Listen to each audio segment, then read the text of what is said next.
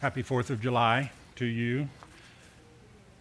Today's the 4th of July, and well, it was just hap- it just happened, and as a nation, uh, we celebrate our independence and our freedom uh, based on a, a document called the Declaration of Independence. And in it, we asserted that we were politically free from England, no taxation without representation. And even today, uh, America is known worldwide as a place of freedom. And from our time in Japan, um, I can tell you that the thing the Japanese envy the most about America is personal freedom. With all our problems, America is still by far um, the best, a, a great place to live. well, the Bible tells us that in our fallen human state, we as humankind all willfully signed a spiritual declaration of independence from God. We chose to live in sin because we like it. We all said, no thank you to God. The title this morning is The Freedom and the Bondage of the Will. That's a mix or taking from the work of Martin Luther and Jonathan Edwards. And the whole point is um, who chooses, who does what, who is able and who is not to choose. So, our text is Romans 6, uh, 15 through 23. So let me read it. Page uh, 943 in your Pew Bible. What then? I should say the what then uh, refers to what he's been saying before about the amazing thing that grace is that we sang about. And some people were saying, This is great. Um, grace covers our sin. The more we sin, the more grace we get. So let's sin a lot because God will be really, really glorified if we sin that much more. And so he anticipates, good teacher that he is, he anticipates that question and says, What then? Are we to sin because we're not under law but under grace? By no means. Do you not know that if you present yourselves to anyone as obedient slaves, you are slaves to the one whom you obey, either of sin, which leads to death, or of obedience, which leads to righteousness?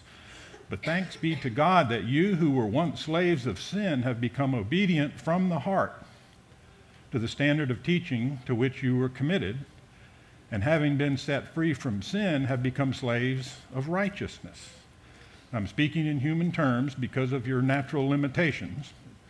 For just as you once presented your members as slaves to impurity and to lawlessness, leading to more lawlessness, so now present your members as slaves to righteousness, leading to sanctification. For when you were slaves of sin, you were free in regard to righteousness, but what fruit were you getting at that time from the things of which you're now ashamed? For the end of those things is death. But now, now that you have been set free from sin and have become slaves of God, the fruit you get leads to sanctification and to its end, eternal life. For the wages of sin is death, but the free gift of God is eternal life in Christ Jesus our Lord. Let's pray. And Father, these moments before you on this Lord's Day, with our Bibles open and our minds open to you and your Spirit, would you please help us and teach us? Would you strengthen us? Uh, would you give us more grace so that we might learn more about you and not just learn, but to do more and to live as those who are followers of Christ? And so, to that end, for our good and your glory. We ask it in Jesus' name. Amen. So, if, if we, in our natural born state, signed a spiritual declaration of independence from God, if, if we at our heart and our root core desires said, no, thank you, some of us did it with fists clenched and shaking the fist, and some were very polite but said the same thing no, thank you. If that's the case, then how did we get here this morning?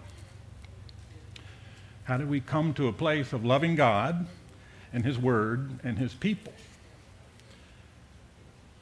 Why is it that now, when we hear the great doctrines of grace, why does a lump come to our throats? Why does Maundy, Thursday, or Easter, or Christmas mean so much to us? How did we get from God haters to God lovers? Why and how did I get free from my sinful state and choose Christ? And we want to say, we do choose Christ. As you hear this this morning, you might think, he seems to be saying we don't choose, but we do. We really do choose Christ. It's a free, true choice. I made it on my own on the second Tuesday of October in 1981. Uh, no one twisted my arm. Um, and so, my main point up front is God regenerates our wills, which were completely dead, and that frees us to choose good. So, we've seen the, the context here of Paul's teaching. I mis- uh, mentioned it earlier. Some people heard that uh, free grace covers sin, grace takes the penalty of sin. Great, it's covered. Let's sin more. That was the point of the fire extinguisher illustration weeks or months ago, um, where if, if you get a fire extinguisher because you can now start fires because you have a fire extinguisher, the guy that invented fire extinguishers would say, No, you, that's not what I had in mind. I wanted there to be less fires, not more. And so Paul is saying to the people here if you think God gives you grace so that you can sin more, you badly misunderstand the function of grace. The point of grace is so that we sin less, not more. So your will was made free so that you choose good, not evil. And if you persist in choosing evil, as Hebrews tells us, uh, you'll prove that your will is still in bondage to sin, and you were never converted if that becomes the whole pattern of your life. So, our first point, there's a three point outline there in your bulletin. The first point is we do the things we do because we want to. We do the things we do precisely and only because we want to. And you came here today because you wanted to. Now, maybe some of the younger folks among you might say, No, my parents made me. But as soon as you're out from under them, maybe you're planning to stop coming. Well, that would be your ultimate choice. And that decision will mark your life. You might be temporarily hindered by your parents, by someone right now, but you'll make your own choice. So, and adults, we should say too, um, adult might say, I go to work because I have to. My choice is to stay home and relax. Now, you're free to stay home. No one is twisting your arm. But you made a higher choice because you believe you need to provide for your family and you like air conditioning and you like food and vacations, and so you exercise your free will and you go to work. So, all, all that we choose, we do it for a reason. We do it because we want to. And we choose in light of our conscience, things that tell us that's right or that's wrong, our inclinations, what are we sort of bent towards, and just our own thoughts. But we choose because we want to.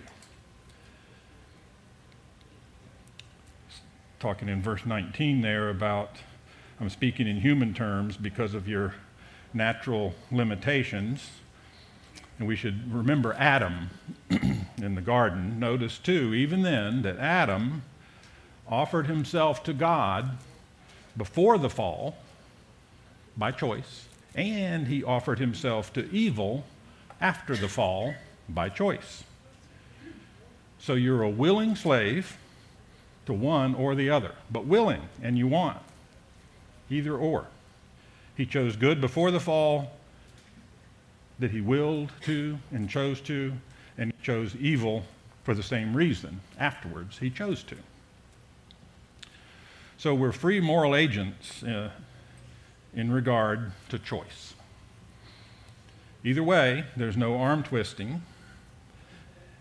And this is getting at the point here. It's just that the will governing the choice is now vastly different. We choose according to the condition of the will. And the will to do good was lost at the fall. No one seeks God naturally in their natural born condition. There's none righteous, no, not one. Romans 3:10. All have sinned and fall short of the glory of God. Romans 3:23. And so that raises a second point. Short of the glory of God, when we said in Romans 3:23, "For all have sinned and fall short of the glory of God," the question naturally arises of how far short? All the way. Sinful human nature wants to say, to, to be sort of deferential to God, but not fully take responsibility. A human might say, Oh, yes, I, am sinful. I'm well beyond uh, 90% sinful. I'm pretty, very bad and need Christ. And some days, on bad days, I think I might even be 95% sinful. No, the Bible says 100%. In other words, there's no spark of good in man in his natural state. Original sin means we're completely dead. Ephesians 2:1 says you were dead in your trespasses and sin. Not 95% dead, not 99 or even 99 point anything, but dead. How, I'm probably going to reveal my age. How many of you remember the Ivory soap commercials? Do you remember a percentage? That's it. they thought they were really pure. they said ivory soap is 99 and 44 one hundredths percent pure. Now, why not 90? Why not 45 one hundredths percent? Where do they come up with that number? I don't know. But they're saying ivory soap is really, really pure. But it's not 100% pure. And so we want to switch that to the other end of the spectrum and say you are not 99 and 44 one hundredths percent sinful, you're 100% sinful.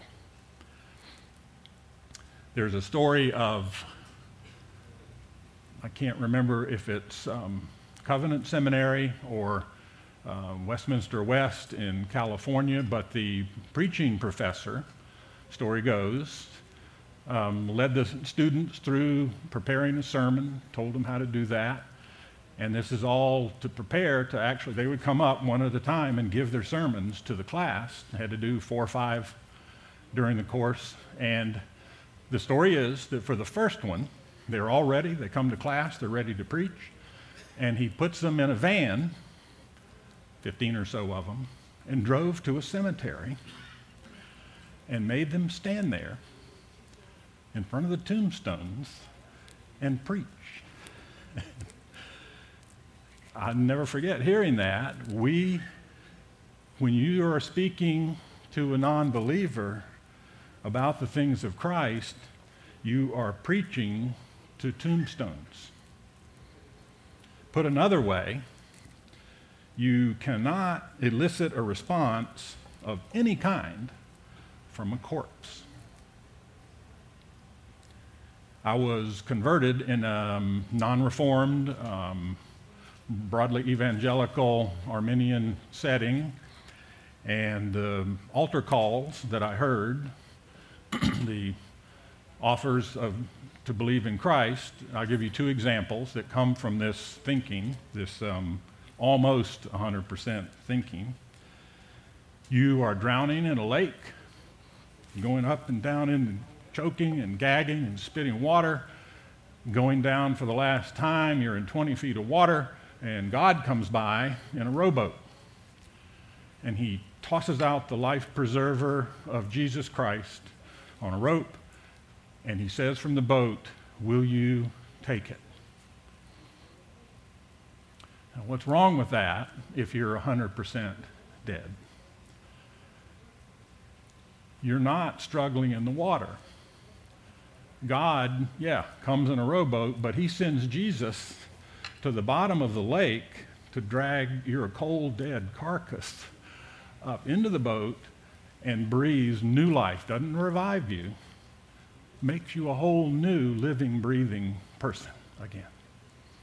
You hear the difference. It sounds gracious enough, doesn't it? I'm really hurting here. I'm struggling and I need help. Yes, more than you know. A second illustration is you're sick in the hospital. You're up on the eighth floor cancer ward and you're dying, gasping.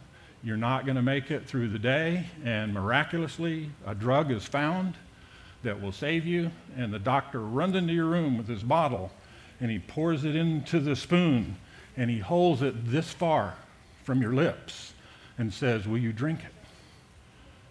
And that's how they made their appeal to believing Christ. Same thing. What's wrong with that? You're not on the eighth floor. You're in the basement in the morgue, dead. You can no more respond to take that sip of medicine than a dead person can. Point being here, you cannot reason a spiritual corpse into the kingdom of God. And that's why Jesus said, You must be born again.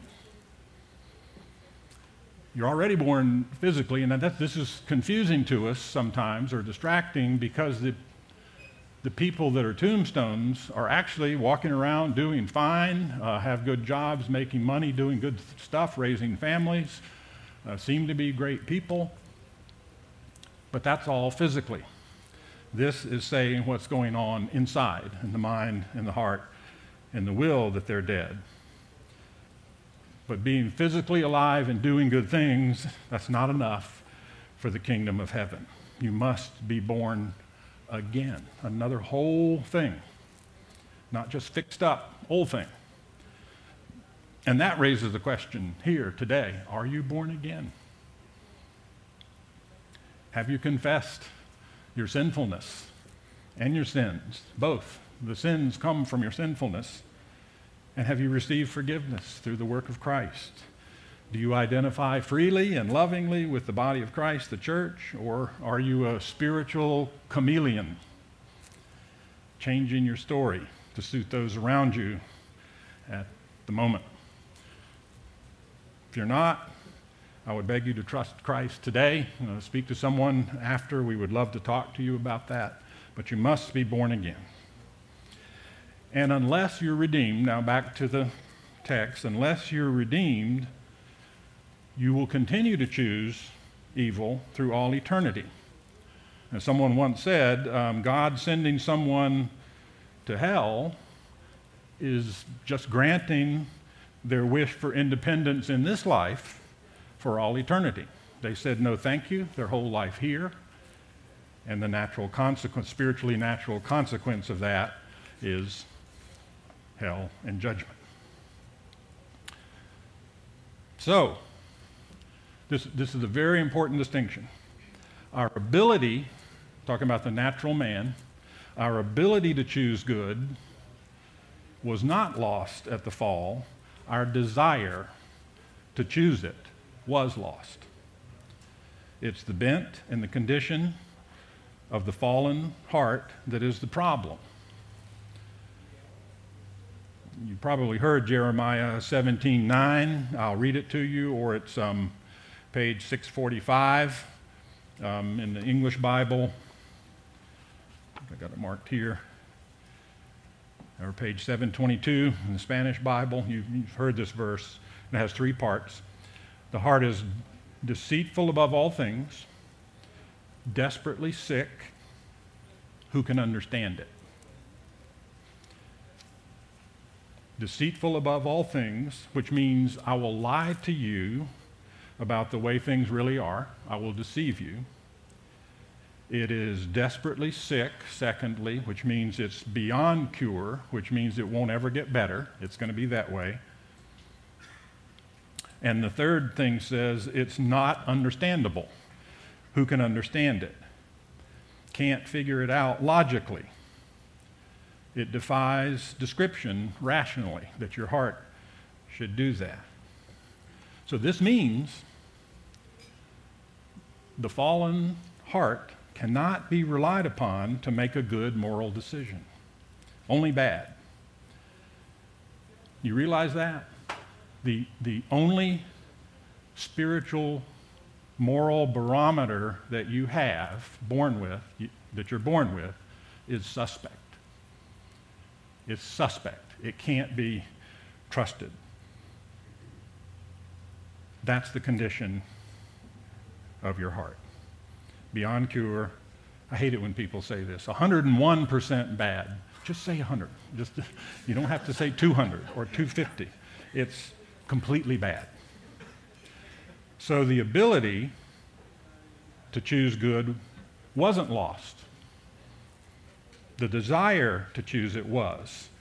We need to think about this. Uh, the, the chooser mechanism works great, it's in fine shape. The one running the chooser is the problem. You think about your remote control. The remote works fine. All the buttons, when you push the button, it does what it's supposed to do. The batteries are fresh. The infrared sensor works fine between the remote and the device. They're all in perfect working order. It's the mind and the heart of the guy pushing the buttons that's the problem. And when the will is set free by God and chooses Christ, it's all the more glorious because the person now uses that for good. Verse 18 says, having been set free. That's the passive voice. This is something that happens to you by God. You can't set yourself free. and that means you need outside help. You don't need someone to take the remote out of your hand, although that might not be a bad idea. Um, you need someone to change your thinking about what you're watching. That's what the gospel does. But unless God intervenes with the gospel, it will go from bad to worse. Verse 19, left unchecked, this is what happens um, in the middle towards the end of verse 19. For just as you once presented your members as slaves to impurity and lawlessness, leading to more lawlessness, that's the natural born condition. Lawlessness leading to more lawlessness. This is this means that dead things certainly don't get alive. In fact, if anything, they get deader. They rot. This is progression going from dead to the resulting decay that comes as a result of that. This might remind you of Romans 1. Paul's talked about a few chapters, six chapters earlier.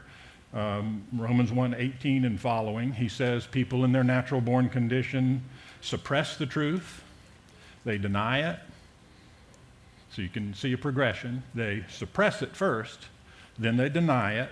Then, verse 32, they even, at the end of that long, horrible progression of sin, it says they even egg others on in worse sins. They cheer evil on. Going to Gold's Gym and working out how to cheer on evil more. So you have thieves cheering on murderers. And this is the fallen human condition. So it's here that we, back to our main subject, this is where we disagree as Reformed folks, and biblical, I believe, um, we disagree with free will advocates. Those who think that um, evangelism is an appeal to the heart, like those illustrations I gave, that man is free to choose Christ or reject him, and God merely makes the offer, but then he steps back. And so that would, to me, have the situation that um, God is sovereign in everything except the most important decision in life. He just steps back. Well, if God just steps back, no one would choose to believe. They must be regenerated first then they believe.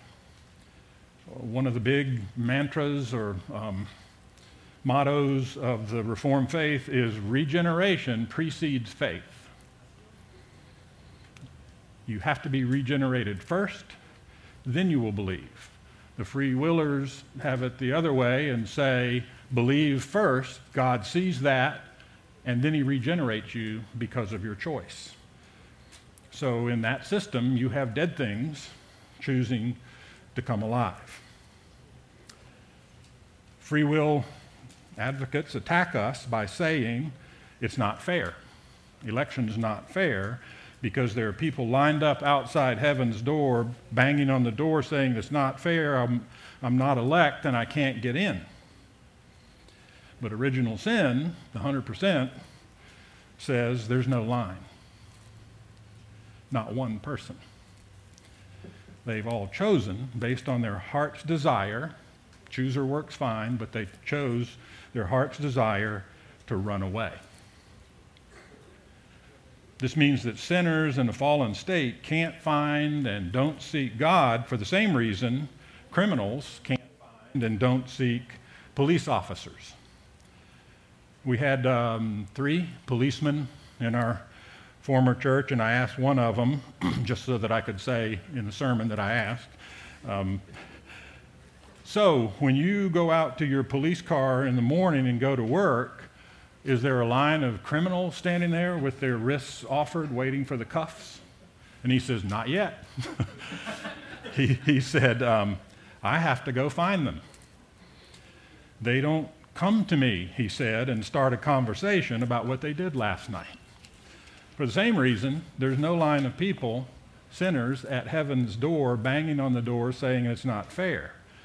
If anyone ever says that to you, if someone says, I want to be elect, but I'm not, say, You want to be elect? And if they say yes, say, You're elect. Only an elect person would say that. Come on. Now, in a narrow sense, in a certain sense, free willers are right. We do choose Christ.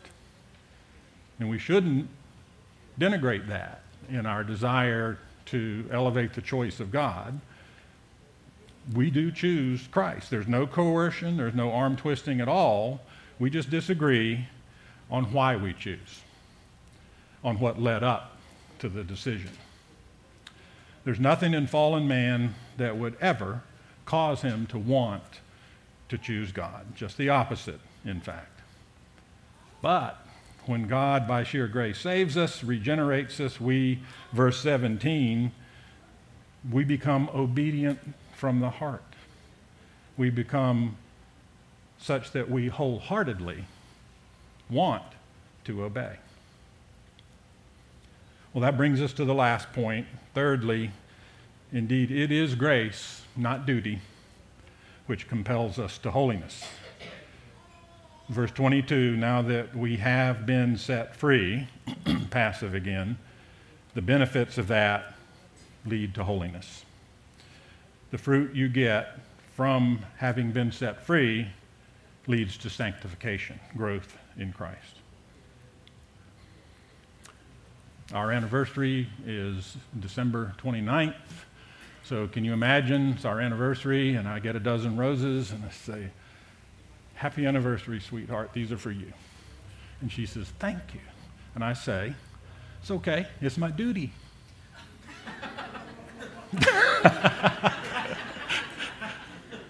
she would do more than that. She would, she would tell me where. No, I won't say that. I can't say that. She'd say, You can keep the roses. She doesn't want my duty, she wants my delight in her. She wants the tokens of my affections and my affection. She wants both, and God wants both. He wants our obedience and our free will affection.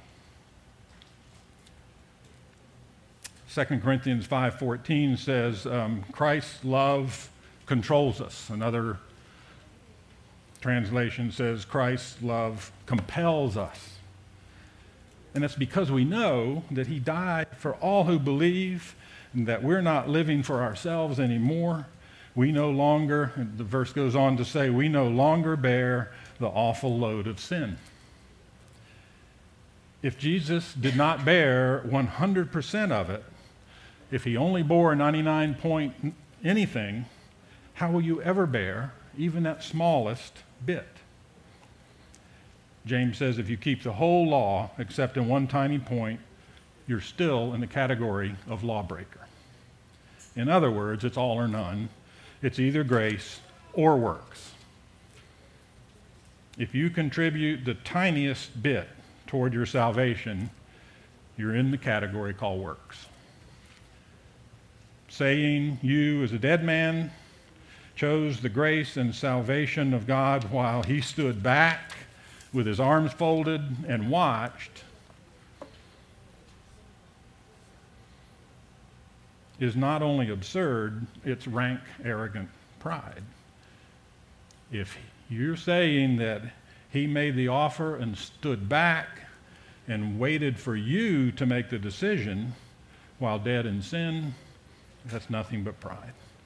And are you really going to say that on Judgment Day? To, to push it a little bit further, if God only makes the offer but waits and doesn't do anything about it, and you're praying, what should we say? You're praying for Uncle Bill to be converted, and you're kneeling by your bed and you're praying, and you say, God in heaven, please save Uncle Bill. In that situation, God is kneeling beside you saying, I hope he chooses to because I'm out of the loop. Why would God leave the most important decision in the universe up to the created thing? So, so what? So if it's 100% loving, gracious choice on God's part, and all sin and misery and death on yours, how do you understand verse 22? How does verse 22 make you feel? But, that's R.C. Sproul's favorite word in the Bible. But, but now that you have been set free from sin and have become slaves of God, the fruit you get leads to sanctification and its end, eternal life. How do you take that? What, what's your response to that? Thank you. My whole life long, thank you, God. So there's your motive, your, your changed motive. I'm free to choose God today, and it's not just resetting things to neutral I am positively disposed now, compelled, as that verse said, by electing, freedom giving grace to choose God wholeheartedly with no reservations and no balking. So you see now what you're free to do live a holy life for the right reason without coercion. Because you should? No, because you want to. And you can by God's grace. Only a will that's been set free is able to choose righteousness freely and heartily. So we do have something to celebrate today, don't we? We are not saying that election forces and violates our free will. God's sovereign electing regeneration of us sinners doesn't violate our wills, it changes them sets us free from slavery. It would be very strange to call the liber- election liberating of an enslaved will a violation of freedom. Not that at all. We're motivated to holiness and good works because we rest our confidence in the knowledge that our salvation is of the Lord, and those whom the Son will make free shall be free indeed. To God be the glory. Let's pray.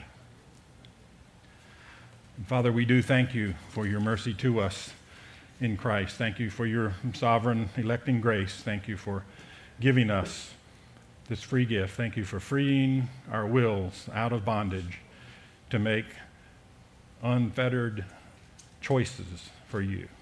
Would you help us grow in that? For we ask it in Jesus' name. Amen.